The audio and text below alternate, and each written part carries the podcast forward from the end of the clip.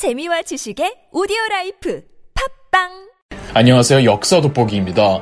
우리는 이성계를 한 국가를 멸망시키고 새로운 국가의 창업군주, 즉 태조 이성계 이미지로만 기억하는 경향이 있죠. 그런데 태조 이성계는 이성계의 노년에 어, 말년의 일부에 불과하며 이성계 리즈 시절은 실로 감탄스러워서 입을 다물지 못할 정도입니다. sword master 척준경 결코 리즈 시절의 이성계도 뒤지지 않습니다. 이 영상을 보시면 슈퍼솔저 이성계의 군인으로서의 이미지가 뇌리에 더 깊이 박힐 겁니다. 이성계의 고향은 함경도입니다. 이성계의 가문은 이성계의 고조 할아버지 때 전주에서 함경도 지역으로 이주합니다. 이후로 이성계 가문은 대를 거쳐 함경도 내에서 상당한 세력을 발휘하는 지역 유지로 거듭나는데 고려가 몽골족의 침입을 받을 때 함경도가 원나라 영토로 편입이 되었습니다. 지역 차별이 극심했던 함경도 내에선 원나라에 투항하는 고려인들도 굉장히 많았고 철령 이북의 땅을 관장하는 원나라 정치기구 쌍성 총관부가 설치되기도 했습니다. 이성계의 가문은 쌍성 총관부 관할지에서 고려인들을 통솔하는 역할을 하고 있었고 이성계의 아버지 이자추는 원나라 정부에서 임명한 다루가치 겸 고려인 천개의 가구를 통솔하는 천호장이었습니다. 이자추는 함경도의 지역 유지였기 때문에 이 쌍성 총관부의 총관과 사이가 좋을 수가 없었습니다. 총관도 고려인이 임명이 되었으나 원나라 정부가 임의대로 친업파 귀족을 앉혔기 때문에 직급상 이자춘이 쌍성 총관의 지시를 받아야 했으나 지역 내 영향력만큼은 쌍성 총관들보다 다소 더 높았거든요. 때마침 당시 원나라 정부는 내후 외환으로 극심한 혼란에 시달리고 있었고 고려의 국왕 공민왕은 원나라가 약해진 틈을 타 반원 정책을 실시함과 동시에 쌍성 총관부 탈환을 위한 군대를 조직 중이었습니다. 상황을 주시하던 이자추는 공민왕과 접선 후 공민왕이 군대를 보내면 쌍성 총관부 내부에서 반란을 일으키겠다는 약속을 했습니다. 그렇게 1356년 약속대로 이자춘이 내부에서 군대를 동원해준 덕분에 공민왕은 성공적으로 철령 이북의 땅 영토를 수복할 수가 있었습니다. 공을 인정받은 이자춘과 그의 가문은 개경에서 중앙관직을 제수받았으나 함경도 지역을 이자춘이 아니면 누구도 관리할 수 없다고 생각한 공민왕은 이자춘을 동북면 병마사로 임명하고는 다시 함경도 지역을 관리하게 했습니다. 이자춘이 쌍성 총관부 탈환전에 참여하던 때에 이자춘의 옆에서 큰 활약을 한 사람이 있었으니 바로 그의 차남 이성계였습니다. 이자춘에겐 총 3명의 부인이 있었습니다. 그래서 이성계에게는 친형제 말고 이복 형제들이 있었습니다. 일단 이성계에겐 같은 어머니에서 나온 친누나가 한 명 있었고요. 위로는 이복형 이원계, 아래로는 이복 동생 이화가 있었답니다. 또 이성계의 사촌형 중에 이천계라고 있었는데 이천계가 이자춘의 양자로 입적하면서 어, 이성계에게는 두 명의 형, 한 명의 동생이 있었던 거죠.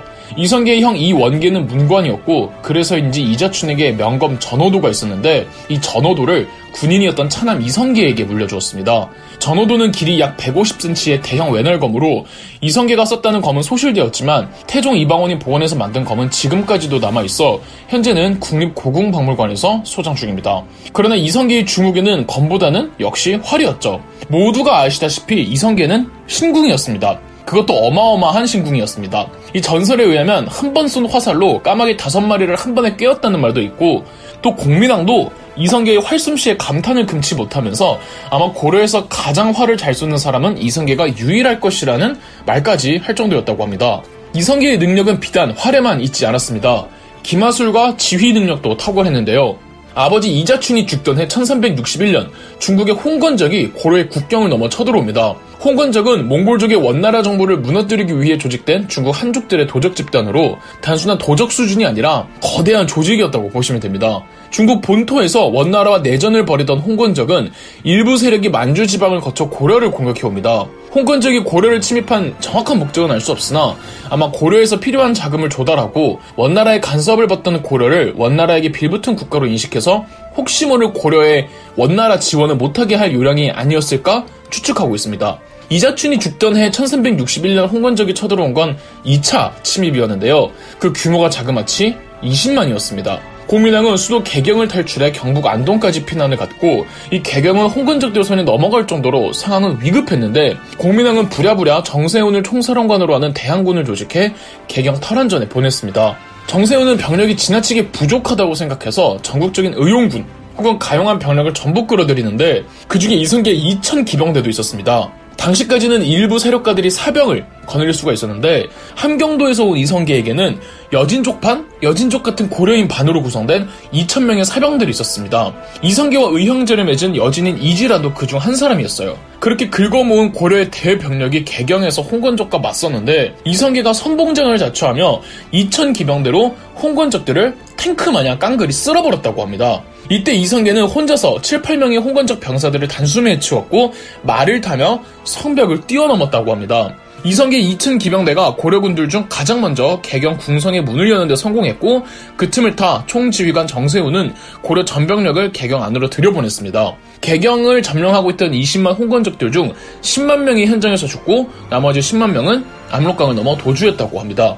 2차 홍건적의 침입을 막아낸 1등 공신은 누가 뭐래도 이성계였으며 안 그래도 이자춘 사 후 함경도 땅을 누가 다스려야 하나 고민하던 공민왕은 이성계의 공을 듣고는 크게 기뻐했다고 합니다. 몇 달 후 1362년 지금의 중국 심양시에서 원나라 정부의 비호 아래 독재적인 세력을 거느리고 있던 군벌 나하추가 공민왕의 쌍성 총관부 탈환 후 도망와 있던 옛 쌍성 총관부 병력들과 연합해서 이 쌍성 총관부를 부활시키겠다면서 쳐들어옵니다. 공민왕은 이성계를 한때 그의 아버지가 역임했던 동북면 병마서로 임명 후 나하추를 맡게 했습니다. 이 전쟁은 이성계가 혼자서 총지휘관을 맡은 첫 전투였죠. 이 나하추 부하 중에 빨간색 꼬리 깃털을 달고 다니던 무시무시한 맹장이 있었다고 합니다. 고려인들에게는 공포의 대상이었는데 이성계가 이 붉은 꼬리 깃털 장수와 1대1로 싸웠는데 이 말위에서 싸우던 중 이성계가 거의 죽을 뻔하다가 절체절명의 순간 이성계가 주 무기인 활로 쏴서 죽였답니다. 기선제압을 당한 나하추는 분통이 터져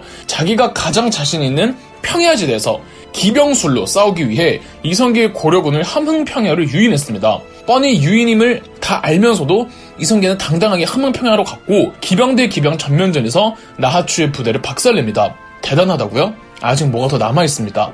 공민왕이 자주적인 개혁을 진행하자 이 원나라의 기황후는 고려의 왕을 교체하려고 했고 고려 왕족 덕훈군과 나라를 배신한 친원파 고려 장수들에게 원나라 병력을 주고 1364년 압록강을 넘게 했습니다. 이때 최영 장군이 이성계를 거느리고 어, 두 명장이 지금의 평안북도 의주에서 덕훈군과 원나라 군대를 무찌르는데 살아 돌아간 원나라 병력이 17개의 기병뿐이었다죠. 이때부터 이성계는 최영을 거의 아버지 모시듯 모셨다고 합니다. 원나라의 지배력이 약해지면서 만주 일대는 무정부 상태가 되어버린 바람에 함경도와 두만강 일대가 대단히 불안정했습니다.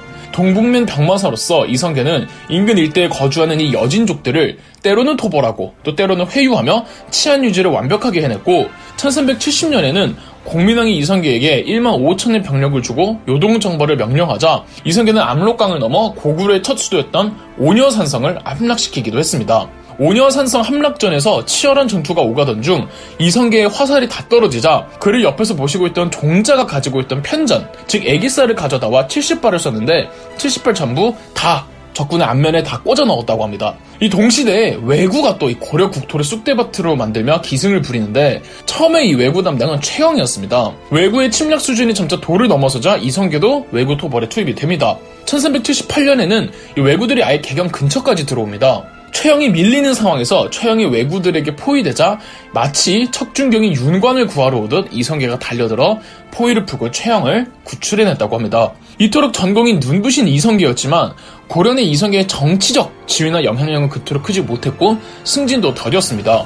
공민왕이 살아있었을 때나 출세했지 이후로 이성계는 이 고려 중앙정부의 변두리에서만 늘 돌 뿐이었는데 이는 이성계의 출신 때문이었습니다. 실으나 좋으나 이성계 가문은 원나라 관직을 임명받은 적이 있었고 지역 차별이 극심한 지역 중 한 곳이었던 함경도 출신이었잖아요. 이성계에게는 시골 촌뜨기라는 꼬리표가 늘 따라 붙었습니다. 이성계는 폐쇄적인 고려말 관문세족들만의 그들만의 리그에 끼어들 수가 없었습니다. 그러다 1380년 왜구들과의 최종전이라고 할 수 있는 황산 대첩을 승리로 이끌면서 이건 뭐 어, 누구도 태클을 걸 수 없을 전적을 세우니 이성계는 최영의 적극적인 추천으로 고려 중앙 요직에 진출하는 데는 성공합니다. 황산 대첩에서 이성계가 부하장교에게 왜구들의 추적 임무를 주었는데 가는 길이 너무 험하고 가파른 절벽길이라 어, 진군이 힘들다고 하자 이성계는 둘째 아들 이방과를 보냈답니다. 이방과조차도 다시 돌아와서 아버지 거기를 올라가는 건 무리입니다 라고 하자 답답한 이성계는 본인이 직접 나서서 가파른 길을 올라가 왜구들을 치고 끝까지 추격했고 왜구들은 미친 듯이 도망치다가 반 이상이 낭떠러지에 떨어져서 죽었답니다. 또 그 유명한 왜구 장수 아지발도를 동생 이지랑과 함께 죽이기도 했죠. 이성계 등의 군부가 고려 조정에 등장을 해도 여전히 이인임 등 권문세족의 힘에 이성계는 눌려 있었습니다. 이성계 등 군부와 더불어 이 권문세족 귀족들에게 늘 치이기만 하는 존재들이 있었으니 바로 신진사대부들이었습니다. 이성계는 이 신진사대부들과 어울려 다녔습니다. 처음에는 이성계가 정몽주랑 친했죠. 이성계가 정도전이랑 처음 만난 것도 중간에서 정몽주가 소개해준 거랍니다.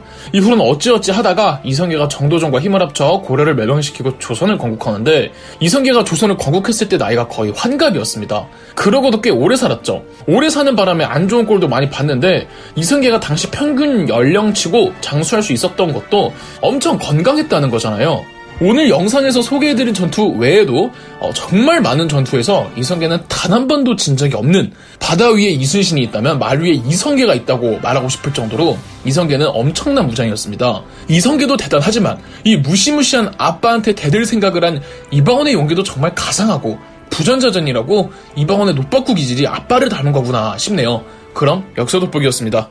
영상 재미있으셨다면 구독과 좋아요, 알림 설정까지 해주시면 감사드리겠습니다.